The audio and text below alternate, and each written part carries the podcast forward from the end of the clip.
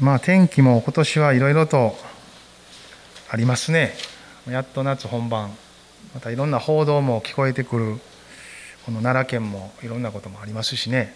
またコロナ禍ということでもさまざ、まに聞こえてくる内容があってまあニュース聞いとったりいろんな報道を聞いてるとなんとなくああああっていう思いになってねちょっとこうグッグッグッとプレッシャーかかってくるんですけど、まあ、でも不思議と、まあ、それだけじゃないところで生きてますので、まあ、それを受け止めながら「あ主よ」っていう祈りというかつぶやきというかそういう言葉が出ながら何か神様にあっては少し励まされながら明るく照らされながらそういうところを主をどうやって歩いていきましょう。いろんなプログラムやスケジュール皆さんもね仕事のこととか家庭のことでいろいろ思うことあると思うんですけどまあ、クリスチャンはそういう意味で幸いな部分を持ってるなとも思いますので両方こう受け取りながら祈りに変えてまた御霊がうめきながら取りなしてくださっているのに合わせながらですねこの時期を一緒に、まあ、その狭間で福音によってどう生きるかクリスチャンとしてどう歩くかそれはただ社会状況の中でどうするかっていうだけでない神様とどう生きるかですよね。神様と共に託された人生をどう主にお返ししながら生きていくかですので少し時間の使い方や心の使い方そういうものは他の人と違う部分が出てくるのかなと思います。それは福音の命を受けてるからですよね。まあそういう命を受けた人たちが集まり教会が今日まで一つ一つ立て上げられているんですがこの聖書の時代にもいろんな教会が立て上げられていったようですよね。そのうちの一つコロサイ人への手紙を今見てますけれども今日もそこから一緒に見たいなと思っているんですが今日は一章の9節から12節前回の続きのところ一章の9節から12節のところをまず一緒に開いて読みましょうか。9のあ1の9から12です。こういうわけで私たちもそのことを聞いた日から絶えずあなた方のために祈り求めています。どうかあなた方があらゆる霊的な知恵と理解力によって神の御心についての知識に満たされますように。また主にふさわしく歩み、あらゆる点で主に喜ばれ、あらゆる良い技のうちに実を結び、神を知ることにおいて成長しますように。神の栄光の支配により、あらゆる力を持って強くされ、どんなことにも忍耐し、寛容でいられますように。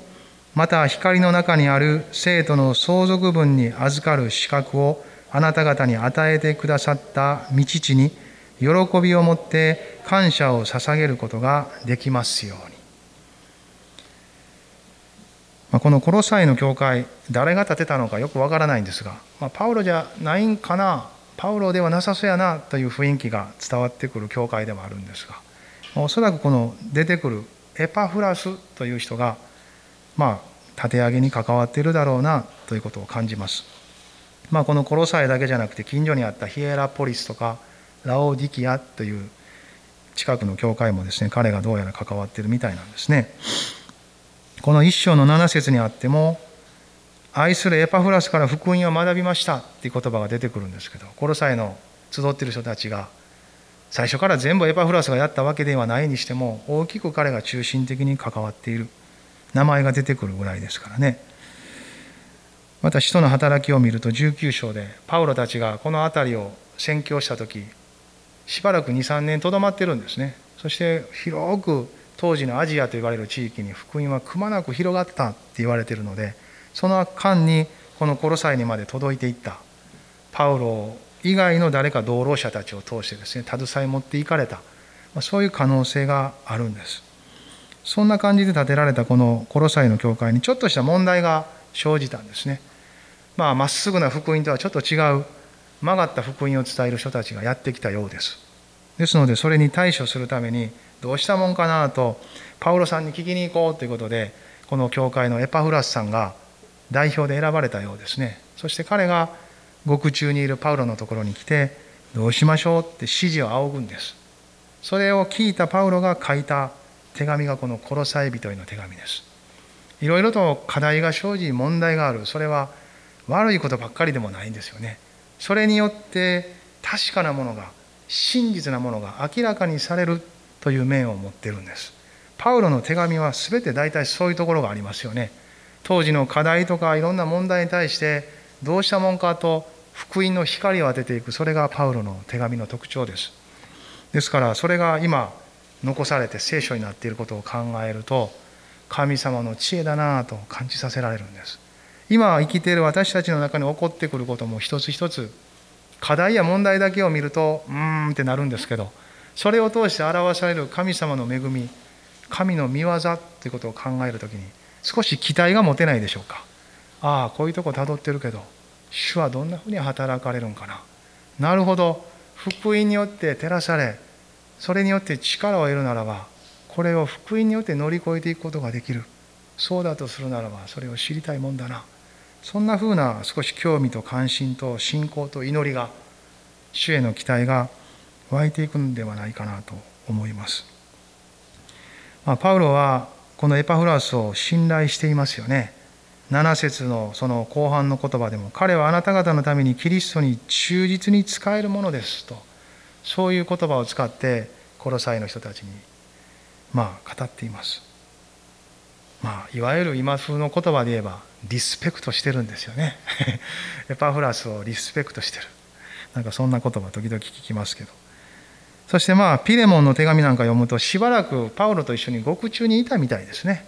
さっと帰ったというよりもしばらくいてそして過ごしてゆっくりと語らい、まあ、パウロは獄中にいるといってもまあ軟禁状態ですので自分で自費で借りた家に住んで鎖につながれながらも誰か来る人たちは迎え入れながらある程度自由には福音を語れたみたいですので飛び回るという自由はないですが福音を語る自由は閉ざされてないんですよね。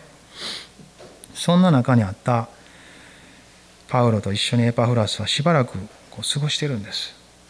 こうやってパウロの手紙を見てるとパウロもそうだしテモテもそうだしこのエパフラスもそうですけど福音を携え持っていく人たちっていうのはたっといなと思いますよね。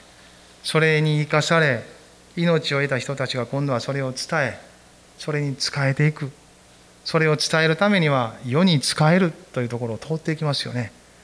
それは迎合するのでも飲み込まれて、ま、なんかねこう埋没してしまうのでもなく福音のエッセンスはいつも保ちながらですが一緒に関わり一緒に生きていく中でその輝きと塩気が十分であることを祈り求めながら生きていくそういう歩みだなと思いますね。彼らもそんな風にして自分自身を神の国に捧げたんですね。イエス様を信じる信仰の歩みの中でいつも通っていくのは献身ということです。私たちが信じているように自分の人生や時間や労力や体をそのままそのことに捧げる。そのことを通して神の御国って広がっていくんですよね。そういう意味において献身という言葉をま使うことができるかなと思います。自分なりに献身。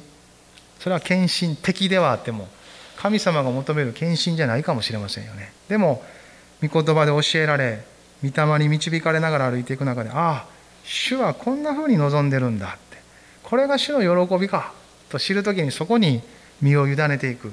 ああここに私を必要としてるんだ。ああ主を用いてください。やったことないけどとかね。あんまり好きじゃないけどということも時には出てくるのかもしれませんけど。でも捧げていく。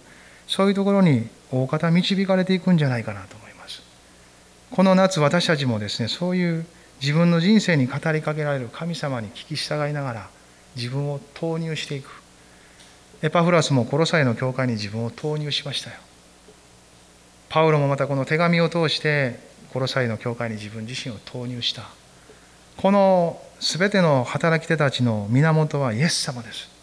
イエス様こそ何よりも天から地にご自分を投入された方です。使うてください、父なる神様。私を使ってください。全ての人たちの救いのために使ってください。そして十字架で全てを流して血を流し肉体を裂いて全ての人の命となってくださった。その命を受け取り私たちは幾分かその一部分を担わしていただいている、まあ、そういうお互いではないかなと思いますね。まあ今日もこの「コロサイ人への手紙」からそんなようなことも少し方向性として持ちながら見ていきたいなと思うんですが今日の箇所は9節からこの12節のところ。まあパウロの手紙にはよく見られる祈りですよね。エペソビトへの手紙昨年見ましたがそこにも2つの祈りがありました。一章の中に父なる神の前に私は祈りますと。どうかあなた方の心の目が見えるようになって生徒の受け継ぐものがどれほど天にある隠された宝がどれほどのものか知ることできるように。神の偉大な力によってその計り知れない福音の力が信じる者に働くダイナマイトのような爆発力を知ることができるように。そんな祈りが一章に書かれてあります。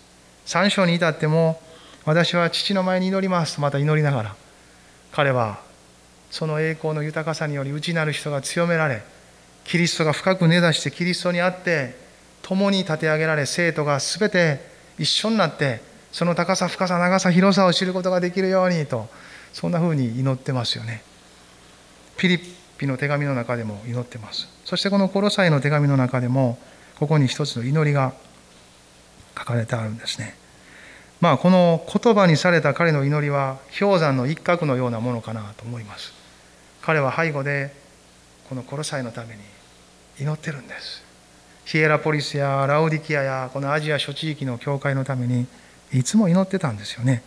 その祈りがある部分言葉になってここに出てきてるんですけど祈りは関係をつないでいきますよね。祈られてるって聞いて悪い気はしないですよ。うわ祈られてんや呪われてるみたいで感じる人はいないですよね。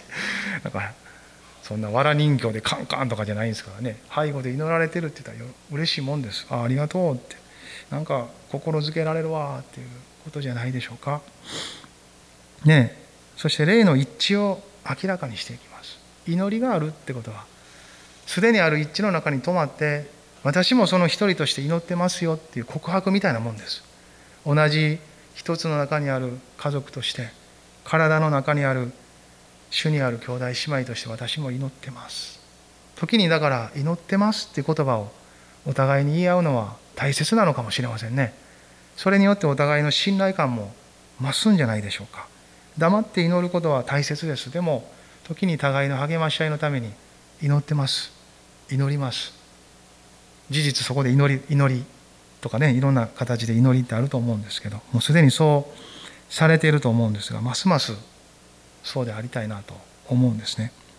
まあ、パウロはこの後の彼が書いた内容に一緒に心を合わせてもらうためにもあえてこの祈りを書いてるのかもしれません。祈ってますというだけでなく何を祈ってるのか。こんな方向でこんな内容を私祈ってるんですよって。そしてその祈ってる内容を受け取ってもらうためにあとずっと手紙の中に書かれてあるんですね。祈り。この祈りを見るときにですねちょっとした言葉のフレーズが出てきたんですね。すでにもっとさらにますます。そう感じます。すでにもっとさらにますます。これだけでは何を言ってるかわからないんですけどすでに彼らはですねもうこの福音を味わってますよね。味わい知ってます。それがこの良い評判となってパウロのところにも届いているわけですからまたエパフラスから伝え聞いたことがあるわけですから彼らがすでに信仰に愛にその望みに満ちていることそれを味わい知りそれを生きていること福音を聞いただけでなくそのように生きることその実践もなされながら歩いていることをパウロは伝え聞いて知ってるんです。すでにそうですよね。でも私はさらに祈ってるんです。あなた方がもっと9節では満たされますようにと書いてますよね。もっと満たされますように。何に満たされる必要があるんですか？神の御心についての知識に満たされますように。神の御心についての知識何ですかこれ？神の御心についての知識。すなわち神の御心を理解していますか？理解するように。いや知ってますよね？って。幾分か知ってますよね？すでに知ってますよね？でももっとそれを知ることができるように。もっと深く知ることができるように。もっと十分に悟ることができるように。ということを語ってます。誰かにお使い頼まれてもですねお使いの何買うかぐらいは分かってもなんでそれ買うんやってことまで聞きそびれてただ買うものに集中する場合もありますよね。でもあなんで買うんかって分かったらそれがたとえなかったとしてもあこれやったら代用できるなってことにまで発展しますよね。よくその人の心を知るならば私たちの生き方も幅が広がるんです。点だけに焦点を当ててうわこれあかんかった失敗も終わりみたいなんじゃなくてあこれがあかんくてもあの方の心はこのものにあるんじゃなくてそのことを通してもたらされるものにあるからこっちでもいけるなって私たちも平安の幅が広がっていくんです。神の心を深くさらに知るということは私たちが持つ平安の度合いを広げます。私たちが持つ希望の度合いを長くします。また私たちが持つ失敗とか成功のスパンも少し変わってくるんです。ああこれまだプロセスやな。っていうことをめることも出てくるでしょうね。そういう意味で主の御心についての知識に満たされる。すでにそうあるんですけどもっとっていうところをパウロが祈るのはそのためなんです。まあそしてそれを御霊によってなんですよね。このあらゆる霊的な知恵と理解力によってもちろん人間的な知恵やそのものを尽くすって面もあるかもしれませんけどそれは果てが知れてますよね。あの旧約時代のソロモンでさえも神に何を願うかって言った時にああ主よこの王国を治める知恵と判断力を私にくださいと祈ったんですよね。そして彼は神はそれを喜びとされた。あなたはあらゆるもの多くの物質的なものや繁栄を求めず本当に確かなものを求めた。私はそれをあなたに与えよう。おおよそそのように神様の前に神の御国が広がるためにどうしたらいいですか？知恵と判断力をくださいという祈りは聞かれますよ。主と共にこの地上の中に御国が広がっていくことに生きようとするからです。そんなものに神は全力で注いでくださるわけです。利己的でない自分の人生をただ成功させ広げようとするのでもない。神の身胸に沿ってこの地上が作り変えられていくことを望んでいく人たちに対して神はそれを惜しみなく分け与えてくださるのは当然のことですよね。自分が思うことを代わりにやってくれてるんですから自分が持てる全てをもってその人が成し遂げることができるように助けるのは当然のことじゃないでしょうか。そのようにして神様との関係において御心を求めていく。それははるかに豊かな人生の道を私たちに与えていくんですね。パウロはそれを祈りました。もっと満たされるように。すでにそうだけどもっと満たされるように。事実どうですか？私たちは神様を信じて全てを知っているんでしょうか？その御心の中心にあることについて知っているでしょうか？神の御心の中心はキリストにおいて全て明らかにされたと聖書は語っています。ですから精霊が働き私たちを導くところはキリストなんです。キリストに導かれていきます。イエス・キリストを通して旧約時代が終わり新約が始まった。時間軸歴史においてもそれはキリストというお方が一つの軸になっているんです。聖書を読み解く知恵の一つの軸はキリストです。その方が予言され、その方によってついて語られ、その方によって成し遂げられることが詰まったのが旧約聖書です。その方によって実現し、それが述べ伝えられ、広げられていったのが新約聖書です。その軸になっているのはキリストです。ですから、御霊はいつも私たちのうちに働き、キリストを軸に紐解いていくんです。キリストの特に十字架を指し示していかれます。なぜならそれが人と神をつなぐ接点であるからです。十字架を除いたら私たちは神を知ることができない。わからない。キリストはその生涯の歩みの中においても神様を表されましたが、十字架で余すことなくその愛を注いでご自身全てを注ぎ尽くされた。そこに向かう時私たちがそれを悟るからですよね。御霊はその方向を持って導いていきます。ただその内容はポーンとパッケージで十字架キリストともらってるんですが信仰生活の中でそのパッケージを開いてそして一個一個知っていかないといけないんです。知っていくごとにキリストについての知識が増していくんです。十字架についての知識が増し加わっていくんです。まだパッケージのままだとそれはパッケージとしても力がありますが内容を知っていくともっともっとその内容に生きることが始まっていきます。真理というのは与えられると明るくしそのように生きていきたいという動機と命を与えるものです。ですからそこに至る時に人は動き出すんです。そうでないのにああそうかなこうかなこんな風にすんねやな分かったやってみようやろうってやるのも悪くないんですけどでもやりって疲れたりうまくいかなかったりした時帰る場所はまたこの十字架なんです。ああ主よって十分に理解してませんでした。でももっと知りたいです。教えてください。キリストが勝ち取られ十字架であがない取られた私たちの人生がどのようなものか命がどのようなものかを知っていくのは相変わらずこの道を通っていくんですね。まあ最初もこのキリスト十字架を信じて私たちは救われました。この救われたという私について考える時にも救われて何を受けているのか何を得ているのかイエス様を信じて救われて罪許された。神のことされた。義と認められた。新しく生まれた。新しい人生新しい生活新しい歩みが与えられている。これもパッケージで受け取ってるんです。誰でもキリストのうちにあるならその人は新しく作られたものです。古いものは過ぎ去り身を全てが新しくなった。これはパッケージですよ。でもこのパッケージを開いて中身を見ていかないと。っていうことがパウロの祈りなんです。すでに受けてます。でももっと満たされるように。その内容の詰まったパッケージの中身を開いてその中身の一つ一つを知っていくことができるようにとパウロはそういう祈りをこのところでしてるんですね。例えばですけどね今日朝思いついたんですけど私たちが誰かからもこんなこと絶対ないんですけどね誰かからっていうかなアマゾンの社長さんからねさあ今日から君にアマゾンの倉庫任せるわって、まあ、全部と言うたら言い過ぎやからそこのあの柏のあそこインターから乗って通ってたらアマゾンの倉庫ありますよね。あの分あんたに任せるわって。好きなようにして世界中に必要があるから届けてあげてって言われた時あなたは何をしますか？そのパッケージを受け取っただけでは全ての人に届くことができないんです。瞬時に。アマゾンむちゃくちゃ早いですよね。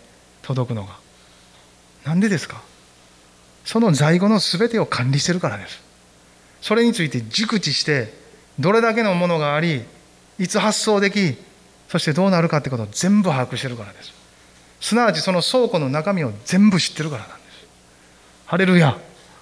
これは私たちクリスチャンへのチャレンジなんですよ。受けた福音のパッケージを開いているかそのパッケージの中身の全てを知り尽くしているか知り尽くした上であなたは生きれない。これはできない。問題だ。課題だ。神様にも無理という答えを出しているのか。とするならばもう一回知るとこに変える必要がある。福音のパッケージの中身は何があるんだ？この課題にはこの問題には対処できないのか？この私の心の状態心理状態には何の光も当てないのか？私の家庭のことや仕事のことや人生のことについて何の解決する力もないのか？あるのか？おそらくいや絶対あるでしょ。あるんですよ。それは一生懸命解決しようともがくことよりもまず一旦福音のパッケージに変えることじゃないでしょうか。それは人にとって信仰者にとってちょっと後退するように感じるのかもしれない。でもパウロは思い切ってリトリートすることを招いてるんです。リトリート主の前に退きすでに知っている福音をもっと知り満たされることができるように帰ってそうするならば知りそこから光が照らされていきますよ。って神様に照らせない課題はない問題はない。神様が乗り越えることができない。その及ばない領域はない。神様が助けることができない。そのようなことも何もない。神には力があり知恵があり命があるんです。こんなこともあんなことも神様に頼ることができると信仰が持てるのはその福音のパッケージを開いて知る時です。ああそこにまで届くんか。って私は自分の人生を振り返ったら過去にはですね天国に行く切符しか思ってませんでした。もうよく言うことですけどね。天国に行くための切符としか捉えてないのでそのための信仰しか働いてないんです。教会にも行ってました。聖書も幾分かペラペラとは読んでました。祈ってもいました。賛美も歌います。クリスチャンです。でも天国に行く切符としか捉えてないのでそのところに関してだけ働くんです。人に伝えるっていう時にもですね近所の友達と話になった時に伝えることは週末の話だけです。信じたら天国。信じなかったら地獄や。それしか言えないです。それしか信じてないからです。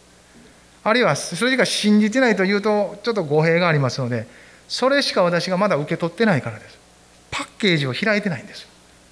福音のパッケージの題目ぐらいしか見てないです。天国への切符。でもそれを開くと天国への切符なんですが文字通り。そこにはパックツアーのようにひっついてくるんです。航空券だけ受け取ってるんじゃないんです。そこには付随したホテルもあるしその場所に行った時のアトラクションがついてるしとかいろいろクーポン券もついてるしとかいうのはありますよねよくあの。あんな感じなんです、あ、あんな感じって言ったらちょっとこう下世話な話になるんですけどもっとそれよりも高い標準ですが付随したものがいっぱいあるわけですよね。パウロはそれを祈ってるとともにチャレンジしてるんです。もっと満たされるように。なぜならそれは充実して満たされた内容を受け取っているので私たちがパッケージを開き知るときそれは文字通り私たちの中で満ちていくんです。詰まっていくんです。パウロは別の言葉でそのことを固く信仰に立ちなさいって言ったんですね。固く信仰に立つとはそういうことです。このパッケージを開きそしてその中身を一つ一つ知りそれによって充実し満たされて立つことです。それがこのパウロが言うところの硬さです。詰まったゆえに硬いんです。その実質が詰まっている上に柔らかくないんです。もう折れないんです。硬くそのところに不動のものとして立つほどに強くされていくんです。それはこの福音の中身を知っていくことにおいてです。まあその内容がねこの後ずっと13節以降に書かれてある内容ですよね。キリストを軸にしそこにつなげられた教会がその信仰者たちがどのように生きていくことができるのか可能性を豊かに広げていっているんですよね。御霊はキリストに十字架にそして私たちを救いに導きイエス様を信じて受けているものについて教えその果てはですね御国を受け継いでいくんですこの御国を受け継いでいるというのもパッケージじゃないですかこれ御国を受け継ぐってことが一体どういうことなのかと。そのパッケージのまたパッケージの中にパッケージがあるみたいなもんです。1個のでかいパッケージを開けたらいっぱいいろんなパッケージがまた詰まっててそのパッケージを1個1個開けていったらまたその中にもパッケージがあってパッケージを開けていったらまたパッケージがっていうもうどこまで行ってもですね豊かに終わらないんですね。終わらない。これは一つ私がイエス様についていく上でですねとても捉えられた内容なんです。とても追求することができない。と感じた一つの内容です。それでいまだに飽きてないんです。果てが見えないので飽きが来ないので望みが絶えないんです。それまでの事柄は私にとってはですね全部ちょっと先が見えてしまって面白くなかったんですね。ああこれ頑張ってやってもこんなもんかなって見えてしまう。そんなことばかりでした。というのは私が地上のものしか追い求めてないからです。いつもそれで失望するんです。望みが絶えるんです。でもイエス様についていくって22歳の時決めた時からこれすごいなって。果てがないやんかって。見えないんですよ終わりが。突き詰めれないんです。どこまで求めても終わりがないんです。だからすごく駆り立てられるんです。ああ主よもっと教えてください本当にもっと教えてください。もっと知りたいです。どういうことですか？そしてそれを知って生きれるように助けてください。というのが次の祈りじゃないですか。10節一緒に読みましょう。また主にふさわしく歩みあらゆる点で主に喜ばれあらゆる良い技のうちに身を結び神を知ることにおいて成長しますように。すでに味わってはいますがもっと満たされそしてさらに成長するようにと祈ってるんです。さらに成長しますように。さらに成長しますように。じゃないですか。クリスチャンであればこれに湧き立っていると嬉しいですよね。成長したい。もっと死を成長させてください。さらに。成長するということは実りが多くなるということですから結実なんです。結実を求めない農夫はいないでしょ。畑をやって今年は3つしか実がならんかったリンゴの木を見てああもう来年も3つでええわって思う人いないじゃないですか。来年は倍ぐらいはいやもっとこのたわわに枝枝が張り巡らされもっとって願うのが農夫の心であり私たちも自分の人生においては自分が農夫じゃないですか。自分という人生の畑が豊かに実ることを望むんですよ。今年よりも来年来年よりも再来年もっと年が増すごとに成熟へと向かっていくその成長を豊かに望むものです。そして御霊の命はそれを望ませてるんです。終わってないんです。ずっと変わってないんですよ。私たちの肉声はですね人間性は外側においていろんな出来事があるし諦めたり腐ったり折れたりやめたり投げ出したりいろんなことありますよね。私も全部あります今言ったやつ。そんな気持ちにもなります。事実投げ出すこともあります。投げ出す手前ぐらいの気持ちになることはもうしょっちゅうあります。でもやっぱりクリスチャンはその内側から自分の思いだけでない外なる人をこの肉声だけでないものを内側から汲み取っていくんですよね。そうじゃない。その突き詰めることのできないキリストにあって歩いていくことはそんなもんじゃない。というものが自分ではなく一人でに湧き上がってるわけですから。そのところさえ塞ぎさえしなければ流れていくんです。その思いが広がっていくのを待ち望めば心の中がその思いで満たされていくんです。もっと成長したいという思いは誰の中にもキリスト者のうちにあれば必ずあります。必ずあります。それは御霊の命だからです。さらに成長しますように。主にふさわしく歩みあらゆる点で主に喜ばれていく。9節は内面のことを語っているともし言うことができるとするならば10節はその内面の内実を生きることですよね。いつもパウロはワンセットで語ります。立場と歩みはワンセット。与えられたキリストにある恵みの立場があるならばそれを使って歩いていきなさい生きなさい。そこに立つことを心がけそして最大限努めなさい。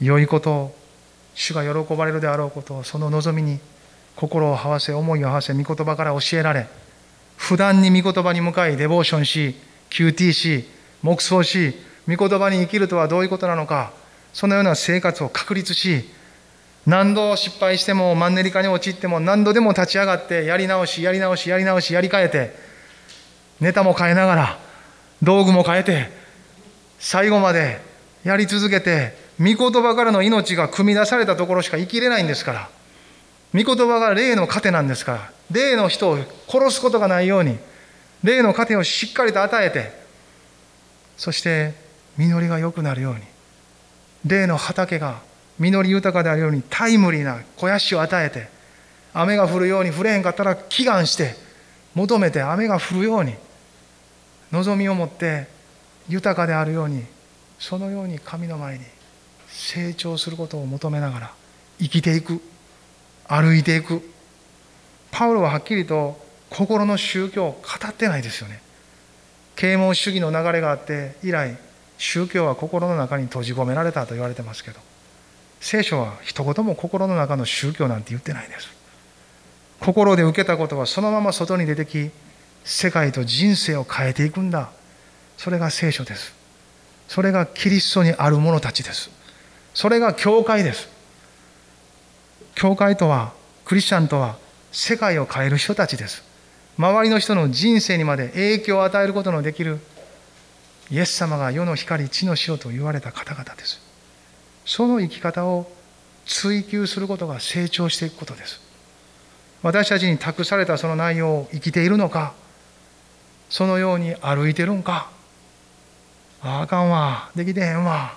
そういう時もあるんですけどそれで終わったらただの人じゃないですか。できてないのは分かってる。やりきれてないのは分かってる。だから主に向かうんじゃないですか。でもやってみないとやりきれてないことも分かりません。御言葉に従ってみようと思わなければ従ってないことも見えてきません。だから悔い改めも生まれません。御言葉を聞き黙想し生きようとするとき初めて自分の中に力がないことを悟っていきます。でも花から諦めてできないと決めつけて御言葉に向かってたらいつまでたっても悔い改めも生じないし何の変化も与えられない。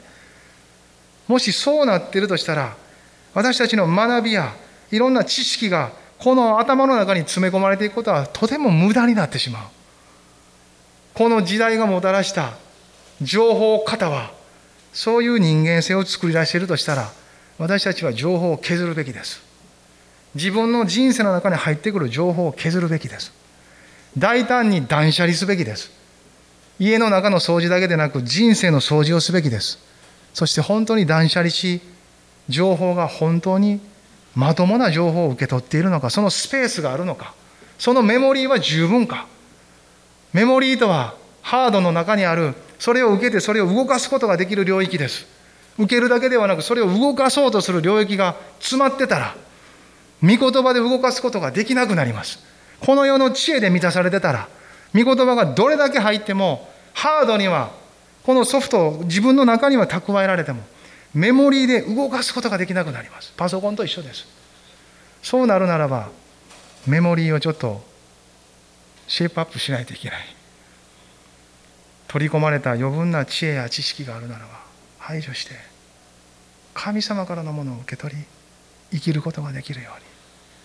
私たちは大いに神による変革を期待する時にあるんです。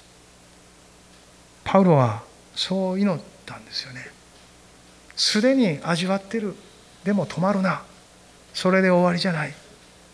すでに味わってる。だからそれを用いてもっと深くそのことで知っていくならば間違った教えに対抗できる。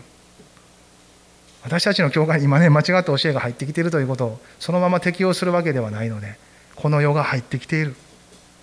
普通の一般の知恵によって生きようとしている。そう言えるかもしれませんね。でも御言葉がもう一度すでにあるんですからそれをもっとさらにという方向性を持つならばそのパッケージが開かれていくときにその全てに間に合っていくものをすでに持っている。パウロの祈りはそれに気づかす祈りでもあるんです。新しいものを求めるということではない。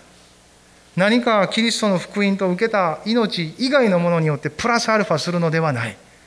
間違った教えはそれを説いてるわけですから。今の時代も同じです。まあクリスチャンって言うてももっとこうせなあかんで。本当ですか？クリスチャンというのはキリストに似たものという意味ですよ。キリストに似たものとなっているのにそれ以上に何がいるんですか？キリストに似たものとした福音とこの御霊の命がこの御言葉という豊かな命霊の糧があるにもかかわらずそれ以外のものは生きる時に使うものです。福音の土台に立ち福音的な視点からそれらを使って人生を生きるものです。道具です。そのような位置がはっきりしていなければ私たちの人生には混乱が生じる。恐れはひょっとしたらそういうところから来ているのかもしれない。不安はそういうところから来ているのかもしれない。私たちの自信のなさはそういうところから来ているのかもしれないということが時にあるんじゃないでしょうか。私はその3つ全部そうです。自分の人生を振り返った時。なんで恐れてるんやと思ったら本当に主に信頼できないからです。そういうふうに主を知らないからだったんです。天国に行く切符からちょっと進んだぐらいでもですねまだそういう恐れを克服することはできませんでした。でもだんだんとそういう恐れから解放されていきました。人の顔色を見て恐れる。世の中の基準から外れていることを恐れる。あらゆることを恐れる。福音を生きようとする時生じる摩擦を恐れる。不安になる。そういうのはもう起こしたくない。波風立てたない。言い合いたくない。そんなことからですね恐れって生じるし面倒くささから福音に生きることをちょっと置いてしまうという誘惑がやってきます。でもそれは福音をもっと知ることではなくさらに成長する道にはないものです。だって主に喜ばれって書いてるわけですから主をお喜ばせするそういう方向を持っている。その中で生きる時自分も喜ぶんです。キリスト者の喜びはそこにつながってるんです。主を喜ばせたら必ず自分にも喜びが満ちていきます。それが私たちが与えられている主にある人生です。すでにもっとさらに。11節一緒にやりましょうか。神の栄光の支配によりあらゆる力を持って強くされどんなことにも忍耐し寛容でいられますように。アメン。ここに来てパウロはこの内実をもっと満たされるように固く立つことができるようにそしてそれを生きることができるように生きて実践し生活化するようにと9節10節で語りながらその原動力をもう一回明らかにするんです。11節はそういう御言葉です。神の栄光の支配によりあらゆる力を持って強くされなんです。これはエペソビトへの手紙にも書いてあったような表現ですよね。父の栄光の豊かさに従い御霊により内なる人が強くされるように。そんなようなことがエペソビトへの手紙の3章の中には書いてあるんです。私たちの力と頑張りで努力で主を喜ばせたりこの御言葉が内実が響いているように生きたりすることではなくそれもまた主にあってなんですよね。イエス様の言葉を借りればブドウの木につながる枝のようになんです。枝はつながっているならばとは書いてないですよね。枝はとどまっているならばなんですよ。もうつながってるんです。つながっていることにいつまでも行ったり来たりして疑う必要はないとは私は思いますがもしそこをまだ疑っている人がいたらイエス様を信じたらあなたはつながってます。もっと言うたらイエス様を信じる前からつながってます。つなげてくれてます十字架で。あとはそれを信仰によって受け取ることでしょ。受け取ったらもうずっとつながってるんですから今度はとどまるというチャレンジですよ。そこにとどまることです。つながっているようにとどまるんです。これは随分言い方が違いますよね。捉え方が。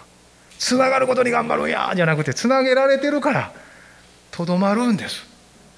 ということはとどまらせんとこうとする力も働くということですよ。そこにないかのように生きていかそうとする。別の木につながって生きていくようなことになりかねないからブドウの木につながる枝なんだからつないでくれた方のところにそのままとどまりなさい。とどまっとったら樹液が行ったり来たりするから豊かに実結んでいきますよって。この豊かな流れこそ最も健全かどうかを確かめる内容なんです。これが豊かであれば命があるから持つんです。アレルヤ。アメ持ちますよ。あるハガイ・インスティテュートっていうですねなんかいろんな世界のリーダーたちが集まって学ぶそういう学びがあります。その、まあ、創設者の方が書いた本があるんですけどそのリーダーシップのなんとかっていう本があるんですね。読んだらもうすごい大変なこといっぱい書いてるんです。こんなこと多分私の場合はですよ。私の人生をかけても絶対これ無理やなっていうことがいっぱい書かれてあるんです。その基準で生きることはできへんと。もう読んでたらへこまされるしやめようかなと思うし投げ出したくなるしうわーって思うこといっぱい書いてるけどとにかく読んでたんですね。読んでみようと思って。もううわーすごいなってチャレンジ幅が広すぎてこれはちょっとへこむなーっていう内容がいっぱい書いてるんですね。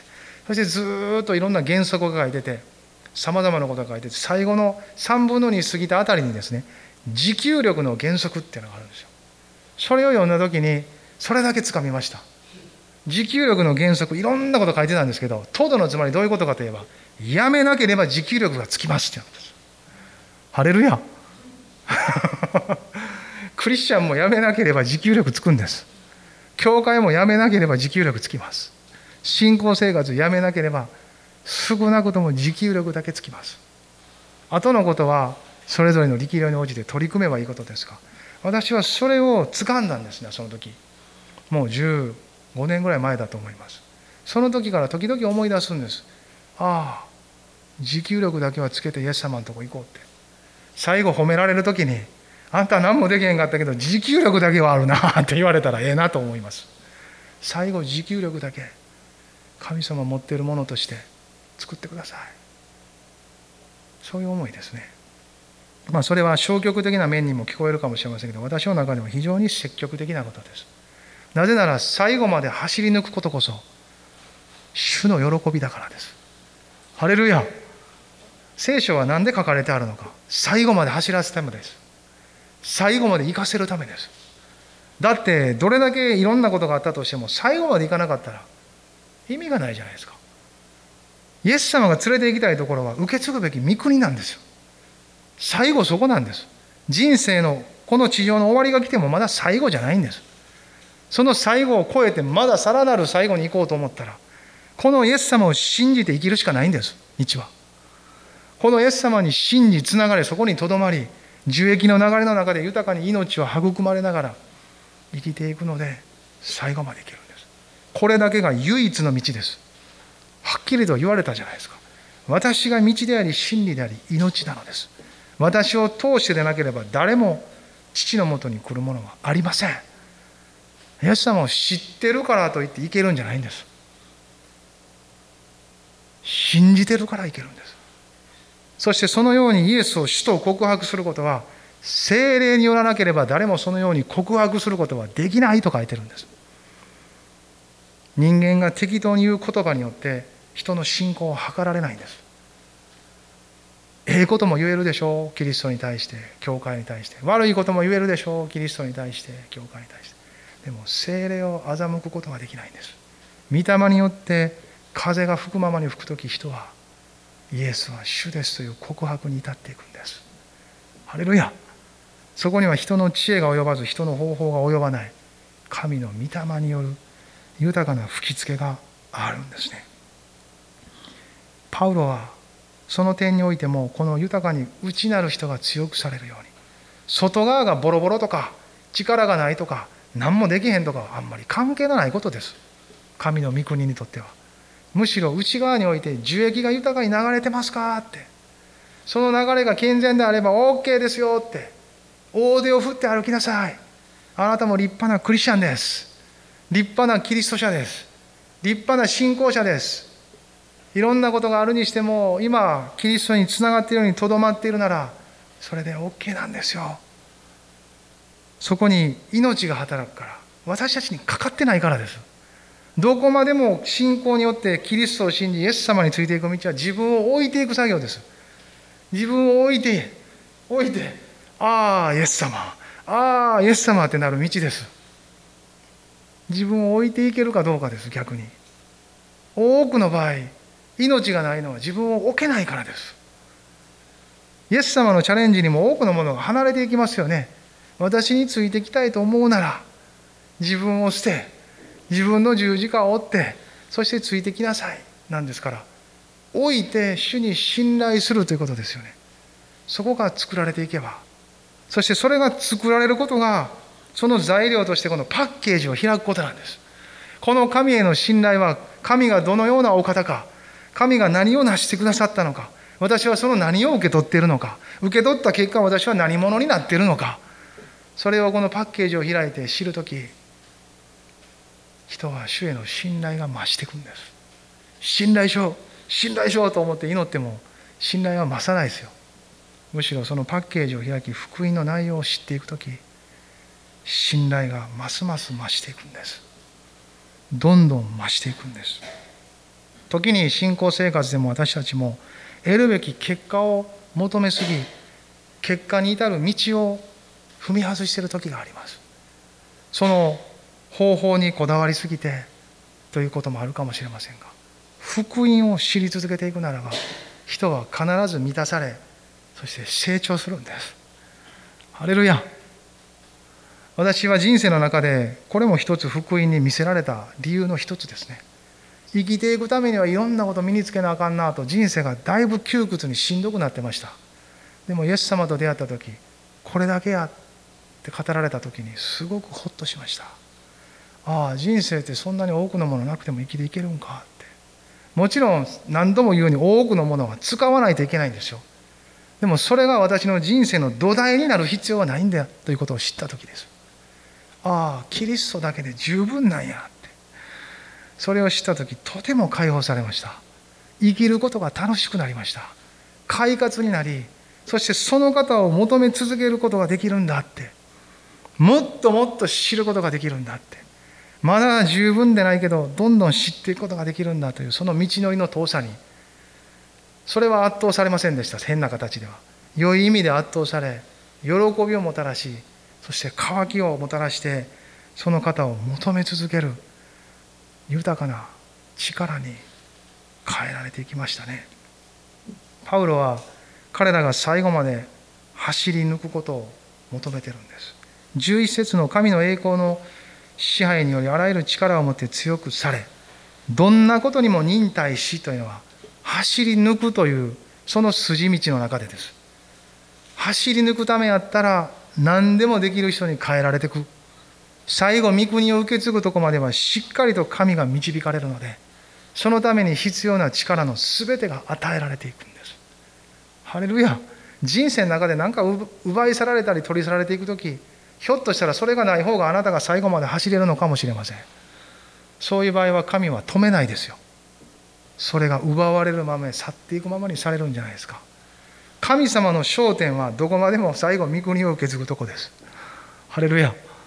そのために私たちの人生が整えられていくことを願ってるんです。ですからいろんなことが起こることも主の目にはよしそれでいいってこともあるでしょう。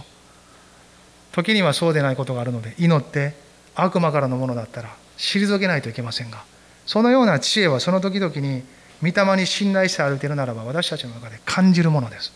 これは主からのものか悪魔からのものかはたまた自分の欲求からかということはこの福音のパッケージを開き 十字架において扱われていくならば十分に判別することのできる知恵ですよ。成長していくのはそのためであり大人となりキリストにある聖人となってそのように判別し生きることによってそれは自分のためだけじゃなくて周りの人たちにもそのような判断と決断が豊かな命の道となるためにそのような成長が必要なんです。幼いままだったら幼いままでしかそのところまでしか人を導くことができないからです。私たちの中に豊かな結実があるということはその結実を食べる人たちが増やされもっと多くの人たちに豊かな同じ神の御国に生きる者たちを引き起こしていくということにつながっていくんです。これは私たちだけのことでにとどまらないこととしてパウロは祈ってるんです。コロサイ教会のことだけでなくヒエラポリスやラオディキアやアジア諸教会において豊かな命が育まれることはひいてはそれを超えてその当時のヨーロッパにもまた北アフリカにもそしてそのアジアのもっと西にある日本に続くそういう道にも東にもある日本に続くそういう道にもですねつながっていく宣教の広がりを彼は見ているんです。豊かな結実をコロサイの教会に限定してない。私たちも祈る時自分の結実だけではなくその結実がもたらすその結実とは主のパッケージを開き知った内容を受け取り主への信頼のもとに主に従って歩く生きるということを通してもたらされる結実です。その結実によってさらに周りの人たちにその実を食べてもらう。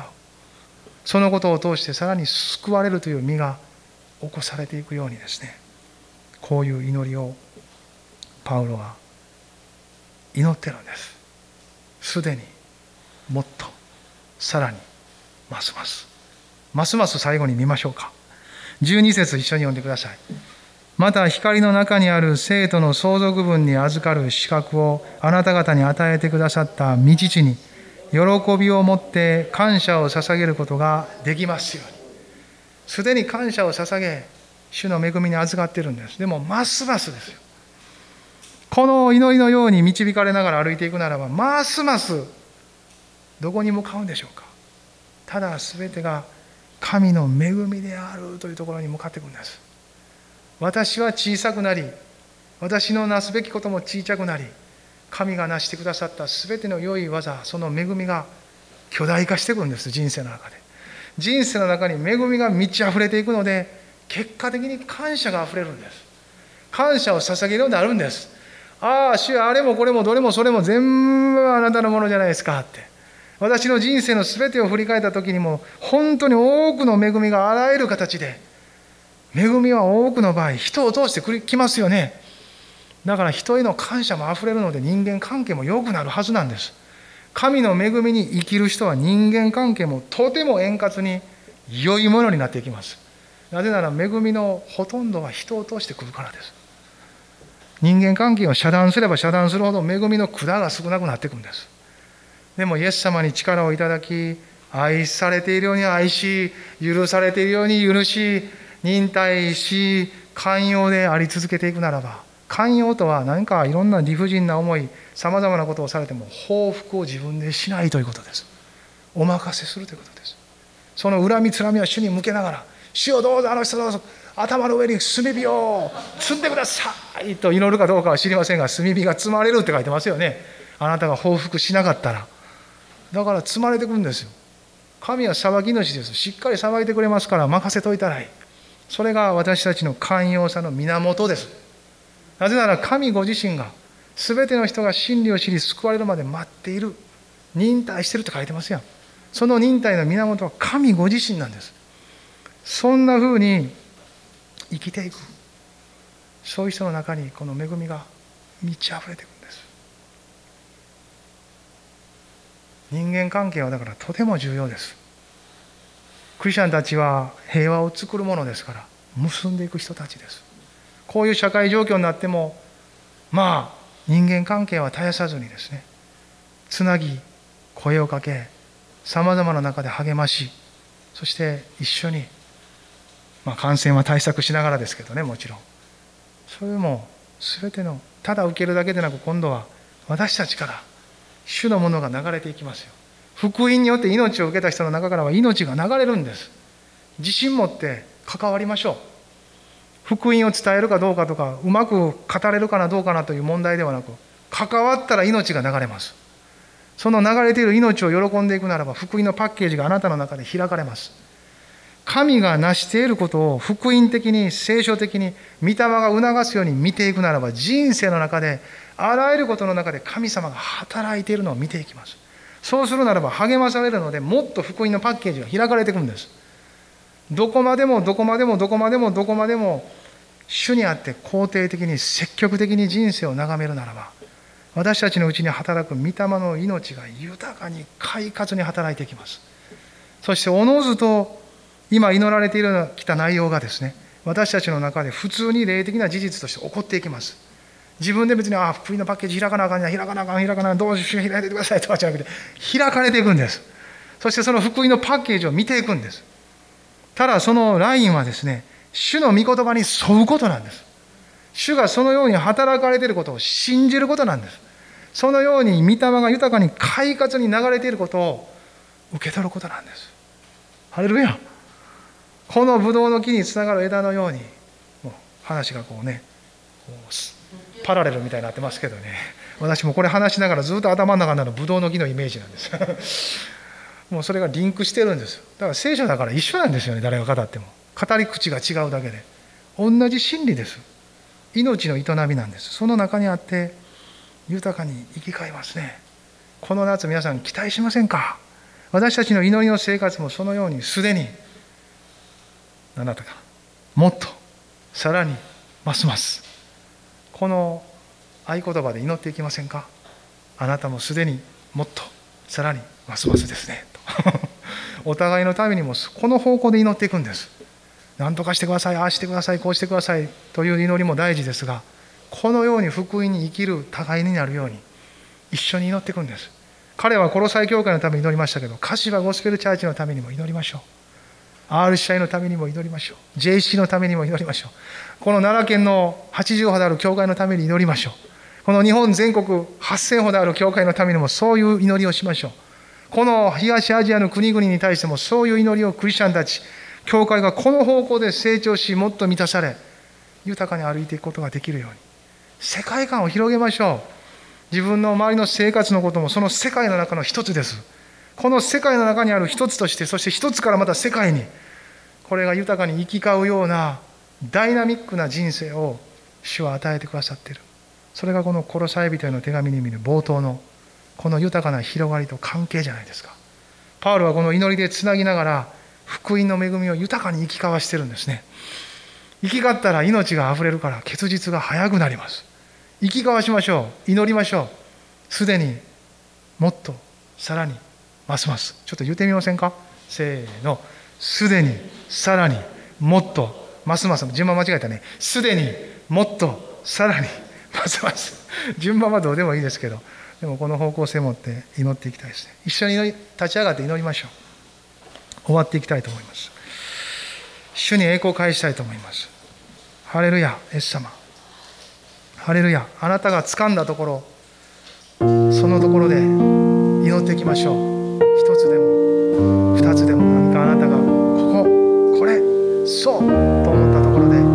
イエス様に近づき今日もつながっている事実を認め豊かにとどまりましょう。御言葉に主の教会にこの方の十字架の愛にそのまま止まってハレルヤ祈っていきましょう。どうぞ祈ってください。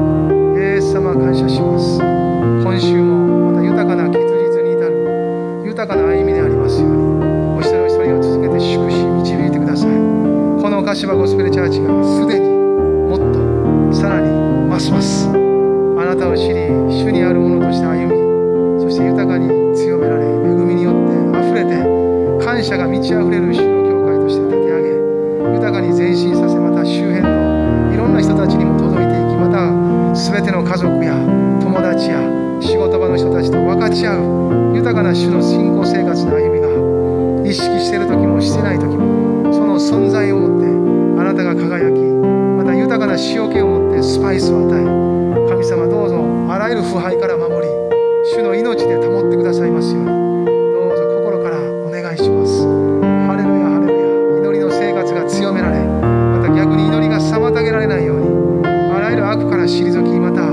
主にある清さを求めどうぞ主の喜ばれること望みを何か黙想しながら神様の心と合わされていきます。ように主をどうぞ続けて導いてください。ハレルヤハレルヤ。祈りにならない言葉にならない祈りをも御霊が取りなしてくださっていると信じます。どうぞ続けて導いてください。力を注いでください。それぞれのあらゆる生活上の何か出くわすさまざまなことにこの福音から光が当てられ力が注がれていきますようにハレルヤ続けて私たちがイエス様